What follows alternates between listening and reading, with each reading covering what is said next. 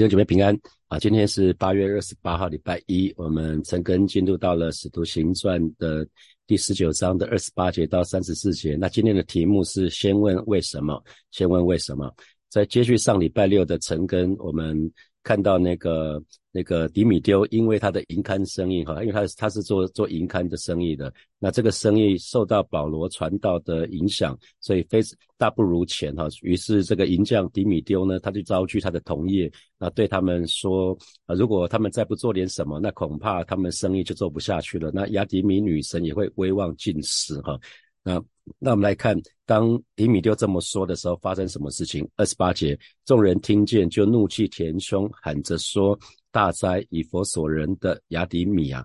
那大家听到这话就怒火中烧，哈。我们看新普金的翻译是讲怒火中烧，那他们就大叫起来，意思就是失去理性了，因着愤怒就失去理性啊。那我不知道你有没有有没有有没有那种因为愤怒充满怒气，然后就那种大叫的情况哈。那保罗保罗在哥林多前书的十五章的二十九节到三十二节，他有提到啊，保罗在哥林多前书的十五章二十九节到三十二节。还有他有说到哈，特别是三十二节，他说：“我若当日像寻常人在以佛所同野兽战斗，那与我有什么益处呢？若死人不复活，我们就吃吃喝喝吧，因为明天要死了。”啊，所以保罗他有提到说，他当日在以佛所这个地方，好像好像有一个场景，就是好像跟野兽战斗。呃，他有可能是在讲这个地方哈，因为当时众人失去理性，简直就像野兽一样哈。啊，因为他们充满了怒气，那只因为迪米丢他点了一把火哈，他召集的同业工会，对他们说了一番话，特别是最后一句话有点语重心长哈。他说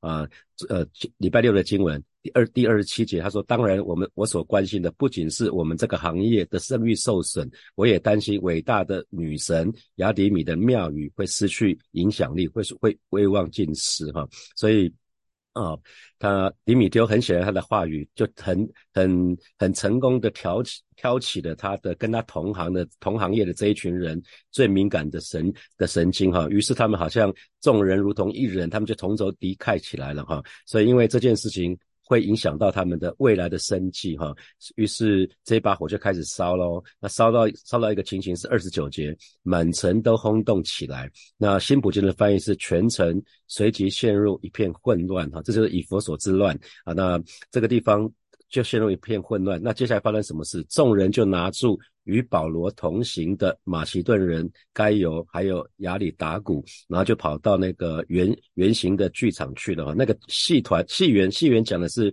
圆形的剧场哈。那圆形的剧场是可以聚集大概两万五千个人哈。所以有看到吗？在这边讲到说，一只是因为一群做银匠、做做那个银刊的人，这个这个行业的人，那当他们被挑起，被一个人挑起之后，整个城满城都。都陷入一片混乱，所以我们看到人人们有非常高的从众性哈，到了今天更是这样子哈，因为有社群媒体，有有那种传统的媒体，包括电视，包括第四台，那现在还有社群媒体的推波助澜之下，啊，人有更高比以前更高的从众性。我不知道你有没有注意到，媒体可以带风向哈，媒体想要把大家的注意力转转移到什么地方，就可以转移到什么地方。嗯，因为媒体总是集中报告。报集中去报道某件事情，那瞬间好像整个台湾社会所有的焦点全部都转移过来，所以有心的有心人士是很可以。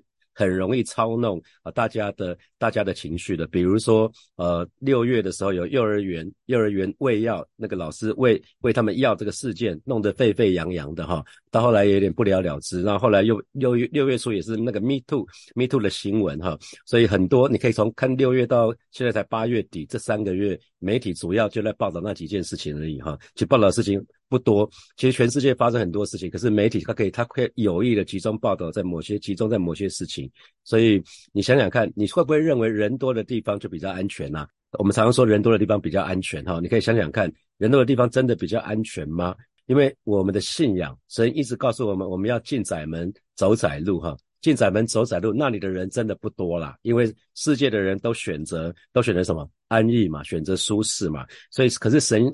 圣经里面，耶稣要我们多走一里路，哈，多走一里路，肯愿肯多走一里路的人也不多啦。啊，大家都都想要待在原处安逸就好。所以你如果你愿意进窄门走窄路，按照耶稣的吩咐的话，你如果愿意多走一里路的话，你肯定会跟其他人不一样啊，因为那个地方的人都不多。那我们可以看到，在以佛所这个地方的人，因着迪米丢的这个挑拨，那个全整个城市陷入一片混乱。那接下来呢，众人还拿住拿住保罗的同伴，就是马其顿人该犹，还有亚亚里达古哈。那呃。马马其顿人，这个该犹是马其顿人哈。那有解经家说，他就是第二十章第二十章的那那个那个特币人该犹哈。那当然不是很确定。那亚里达古这个人呢，他是帖撒罗尼迦的人，他后来也跟保罗一起去帖撒啊，去那个耶路撒冷哈。刚那那个保罗第三次宣教行中结束的时候，到耶路撒冷去的时候，他也跟着保罗一起去了。后来保罗到罗马的时候，他也一起去了哈，并且跟他一同坐监哈。这个是亚里达古。那他们众人抓住这两个人之后呢，就齐心，齐心就是同心合一嘛，就一起涌进啊戏戏园里面去哈。那个戏园就是。呃，以佛所人观看重大事件的时候，他们会集中在一个露天、一个露天的大剧场，那个地方可以容纳大概两万五千个人哈，啊，是一个非常非常大的大的地方哈，就一个像拱形这样的一个地方。那当时很多公开的集会。都会在那个地方举行啊。那么，那我们来看三十节，因为是抓住保罗的同伴了。那保罗呢？保罗想要进去到百姓那里，可是呢，门徒却不许他去。所以保罗其实也想进去，可是门徒就把他拦住了哈。门徒就把他拦住了。那所以保罗其实他有一个心智，他不只是为了主要奋不顾身，为了同同工，他也可以奋不顾身哈。可是门徒们却认为保罗没有必要。冒这个危险哈，因为保罗出面很显然也无济于事哈，所以在马太福音马太福音的第十章的十六节到十七节哈，马太福音的第十第第十章的十六节十七节，神的话是这么说，我们可以一起来读这两节经文。我猜你们去如同羊进入狼群，所以你们要灵巧像蛇，寻羊像鸽子，你们要防备人，因为他们要把你们交给公会，也要在会堂里鞭打你们。所以你可以想想看哈。如果一只羊进入到狼群里面，那那只羊会有什么情况？那个羊肯定是。皮皮抓哈，他一定是战战兢兢，随时保持警戒的情况。那难怪耶稣告诉我们说，因为这个世界是属于撒旦的哈，撒旦是世界的王，所以神的儿女也要随时随地保持警戒啊。我们是需要保持警戒，需要带着那个防备的心态，因为这个世界非常非常的复杂。可是我们可以选择单纯，可是单纯跟无知是不一样的哈，单纯跟无无知是不一样的。那同时我们要学习保罗。保罗那个好像无所畏惧这种精神，可是呢，也不能冒，这就是就是好像照镜哈。门徒是很审慎的，所以有的时候也该审慎的时候要审慎，该该勇敢的时候要勇要勇敢。那我们来看三十一节，那还有亚西亚几个首领是保罗的朋友。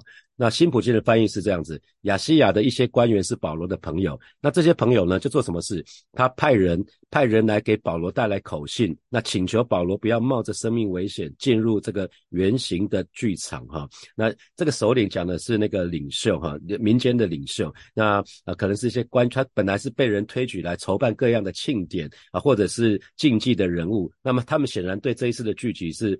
对这次的暴动当然是不不赞同啊。那保罗的朋友意思当然就是他们他们跟保罗有一些交情，对保罗是友好的哈。他们可能是乐意听保罗讲到了一群人。那我们来看三十二节，那聚集的人呢纷纷乱乱，有喊叫这个的，有喊叫那个的。那重点来了，最妙的就是大大半不知道是为什么聚集哈，大部分的人根本不知道自己为什么聚在那里。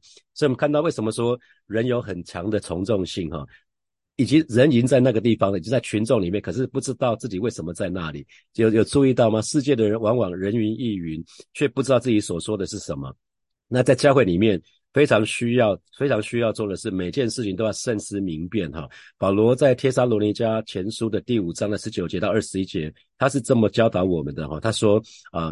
不要消灭圣灵的感动，也不要藐视先知的讲论，但要凡事查验善美的，要持守哈，善美的要持守。那新普京的翻译是这样子，是要查验每一句话哈，所以我们要分辨，不要别人说的都照单全收哈，要学习慎思明辨，要会查验每一句话。那我二十多年前有到巴西去出差的经验哈，去那边参展。那当时去巴西的经验是非常非常特别的经验，因为巴西通货膨胀非常非常的严重。我们去年、今年啊，台湾也开始在经历通货膨胀，美国从美国开始哈，可是巴西的通货膨胀是非常非常的辛苦的哈，他们在早在一九九五年、一九九六年那个时候，他们就通货膨胀非常非常的严重，于是呢。他们的消费者是全世界最好的消费者。当时他们不是领一个月领一次薪水，他们不是领月薪，他们是领周薪哈。因为当地的人通货膨胀太严重了，你今天今天可以买到的东西，可以用一百块买到，明天可能要明天可能要用一百五十块买到，一个礼拜之后可能要用一百八十块买得到。所以他们养成一个习惯，只要一发薪水，马上把它花掉啊。他们都是他们都是一现在我们讲月光族，他们不是，他们是每周发薪水，马上一领到钱就马上把它花掉。所以我说，全世界最好的消费者当时都在巴西哈。那巴西的人，因为他们生活过得很不好，所以三三不五时，他们就会在街头聚集抗议。那政府很妙，政府很知道他们自己的百姓的民族性是怎么样子，因为巴西人非常喜欢跳舞，他们通常聚集在那里，也不知道为什么聚集，然后就是因为有人煽动，然后就跟着聚集在那里。然后那政府也知道这群人喜欢跳舞。他让他们聚集个一两个小时之后呢，政府就开始播放音乐，在街头就放音乐，他们最喜欢的那种音乐。然后群聚众没有多久呢，那这些巴西人听着音乐呢，听着听着就跳起舞来了，跳跳着跳着就忘记了我到底为什么在这里呀，然后就散了，就完全因为没那个诉求本来就不清不楚，那所以就不了了之。这是我当时几次出差到巴西那边去看到的、听到的这些事情，发现是蛮有意思的哈。所以就发觉说，跟这边经文讲的一样。三十二节后半段讲到说，大部分的人根本不知道自己为什么聚集在那里，这个非常非常的夸张哈，因为大多数的人根本就是盲从，因为别人去自己也去，完全不知道自己在那里到底为了什么哈。我我相信有人是为了看热闹了哈，呃，有人只是好奇，我不知道你有没有这样的经验，可能在车祸的现场或者火灾的现场，往往就很多人在那边看热闹。明明这件事情跟他没有关系，可甚至可能会妨碍救灾，可是就有人在那边看热闹哈。那所以我要鼓励弟兄姐妹，你你永远在做一些事情的时候，永永远要问自己，先问为什么哈。有一本书，它的书名就叫做《先问为什么》，Start with Why 啊，Start Start Start with Why。因为通常通常人们比较知道说 What，或者就是做什么。那通常我们在职场里面，我们很知道要做什么，就通常直接。就下去了，就做了，甚至连计划都没有，直接就做了。那比较有有一点有一点尝试的，有点 common sense 的，会开始会知道说，我要计划，先计划怎么做，这是 how，停留在如何做。那这是策略的层面，怎么做会更好，会更有效率，可能更快、更省钱，品质更好，让服务更到位啊。可是然而有一个更重要的问题就是，为什么要这么做啊？有这这么做，这么做跟不这么做有什么差别啊？那这是我当时刚开始在接主任牧师的时候，我就跟同工们说，那到底有火把教会跟没有火把教会有什么差别啊？我觉得这是很重要的哈。那回到每一个每一个同工，我会问他们说，你到底当时为什么选择在教会全职服侍啊？啊，你要你要知道为什么？因为如果没有为什么，只剩下做什么。这是很这是很可惜的事情，就像你像小组长，你常常要问自己，诶，为什么我要担任小组长啊？为什么要担任施工领袖啊？我到底为什么去做做这件事情？因为你找不到，一旦找不到为什么的时候呢，你只要遇到挫折，只要遇到艰难，你就很容易冷淡后退了啊！如果没有很强的动机啊，不，特别不是从神这边来给你的呼召，那你就会很辛苦哈。你比如说，有姐妹，你常常要回想自己，当初我为什么要信主啊？啊，为什么要信主啊？所以每个人都免不了会遇到一些挫折，那这个时候会让我们跟神有点距离。可是如果我们回想到当初一开始我们怎么信主的，我们就可以回到起初的爱，那就很像在服侍一些弟兄姐妹，呃，成人夫妻可能已经进入婚姻的，他就觉得好像彼此之间渐行渐远。那我总是会问说，哎，当初你为什么要娶她？你当时为为什么要当时为什么选择跟现在这个配偶相爱结婚？你要找到那个原因呢？因为找不到找不到那个原因就很辛苦哈。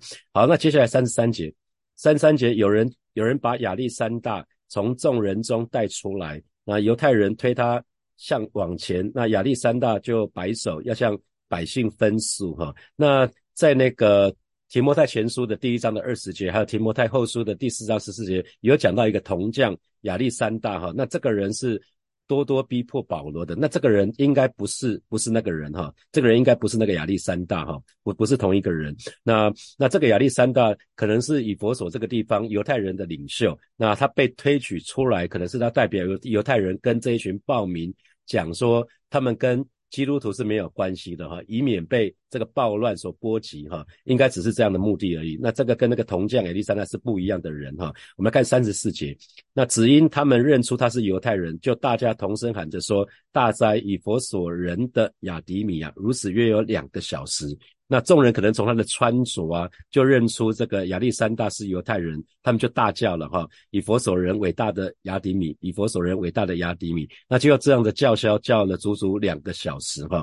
记得当时那个当时的社会哈，跟今天的社会是一样的，都有一个反犹太人情节。大家有听过反犹太人情节吗？今天在全世界很多地方都有所谓的反犹情节哈。那当时也是这样子，因为犹太人实在太会做生意了。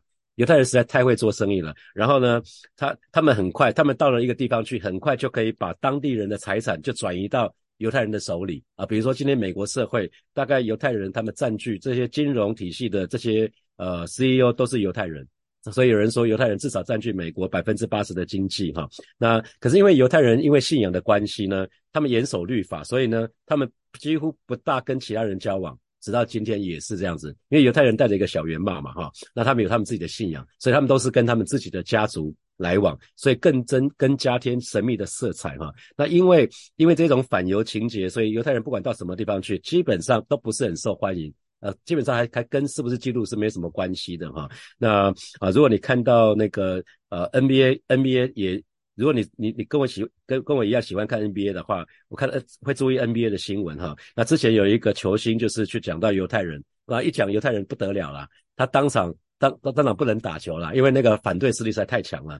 那那其实今天某些国家，呃其实呃有些国家是反反犹犹太人，有些国家是排华哈，因为华人也是一样，华人也太会做生意了，所以在一些像印尼啊一些国家的其实是严重的排华哈，因为也是一样太会做生意了。太会做生意了，跟当地的人不一样，讲的语言不一样，然后就会被就会被排挤哈，这是这是必然的道理哈。接下来我们有些时间来默想，从今天的经文衍生出来的题目哈。啊，第一题是人有很很高的从众性，你认同吗？从众性就是别人做什么你也会做什么啦。那有一群人去参与暴暴动，虽然只有几个人，只有这个做银刊的、做银匠的这一群人，这个这个同行这个行业的人一开始去去煽动，可是接下来整层。整个城都陷入这个混乱的里面哈，所以人有很高的从众性，你认同吗？请问你会当你你要看看自己，哎，你会不会很容易受到其他人的影响啊？别人讲什么，然后你耳根很软，你就改变你的决定，你很容易就受到别人的影响，你的决定就改变了。好，第一题是这样子，好，第二题，大多数人选择的都是安逸舒适，可是我们的信仰，耶稣却告诉我们，我们要进窄门走窄路。好，那我一直在强调是那里的人哈，进窄门走窄路。愿意愿意进窄门走的人真的不多哈，也可是也比较不容易。那这给你什么提醒？因为我们的信仰是要进窄门走窄路。那第三题，我我刚刚说了，那 start with why，start with why 是为什么？那做什么是 what？那如何做是 how？那这个呃 what how 跟 why，通常你是哪一个部分最容易被你忽略？你可以想想看，那你还记得你为什么信主吗？啊，你为什么当时选择留在火把教会吗？你还记得吗？为什么吗？好，最后一题啊，当时当时在以佛所之乱的时候，大部大部分的人根本不知道自己在那里为什么哈啊，那因为大多数人都是盲从嘛，他们根本不知道自己在那里到底为什么，只是我不知道，可能有一群人是为了看热闹，只是为了好奇。那请问这也是你对一些事物的态度吗？对世界现在流行什么，你就跟着流行？啊，YouTube 现在有一个什么三道猴子，那你就马上就去看三道猴子在干嘛。反正现在流行什么追剧，Netflix 在流行什么，你马上就去看。你很怕错过了什么？你会不会很在追求大家所追求的？想想看。啊，弟兄姐妹一起来祷告哈。首先，我们就向神祷告，祈求圣灵的火焰焚烧我们，让我们永远都不忘记初衷，就是常常回到起初的爱，可以好好的爱主，跟随主，服侍主。我们就去开口，为我们自己来祷告。是吧？谢谢你今天早晨再次我们来到你面前，向你来祷告啊！祈求圣的火焰持续的焚烧在每一位神的人的身上，让永我我们永远不忘记我们。开始为什么信主？我们为什么选择服侍你？为什么选择跟随你？让我们永远不忘记那个初衷，让我们可以时常回到那起初的爱啊！就是不只是刚信主的时候为你火热，让我们一生都为你而火热，让我们就好好的爱你，好好的跟随你，好好的侍奉你，全心他你的喜悦。谢谢主，谢谢主，赞美你。我们继续来祷告。既然主耶稣要我们进窄门走窄路，我们就像是来祷告，让我们就是遵循神的旨意，脱离那个舒适圈哈。我们就一起开口来祷告。主啊，谢谢你，你告诉我们，你要神的神的儿女乃是进窄门走窄路。我们不是向世界的人选择那个容易走的路，乃是你要我们进窄门走窄路。主啊，这是不容易的路，但是主啊，我们我们真是要到你面前说，主啊，我们愿意，我们愿意遵循你的旨意，我们愿意脱离脱离我们的舒适圈啊，祈求主不断的扩张我们的境界，带领我们每一个人都可以成为更多人的祝福。主啊，谢谢你，主啊，谢谢你，赞美你。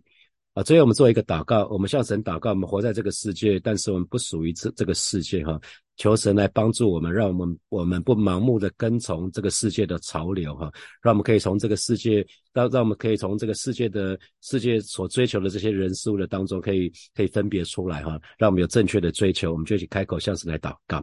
是吧？谢谢你今天早晨再次我们要来到你面前向你来祷告。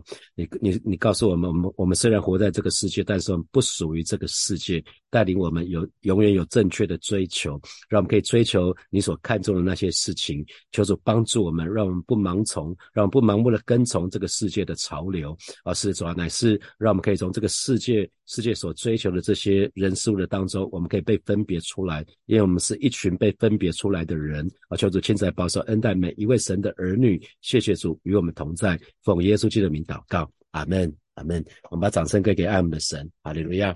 好，我们今天晨更就要停在这边哦。祝福大家这个礼拜上班，从今天一直到不管是礼拜或礼拜六最后一天，都有神的恩惠，都有神的同在，每一天都经历神神的得胜。我们依靠神，我们就可以就可以经历得胜哈。好，我们就停在这边，祝福大家，我们明天见，拜拜。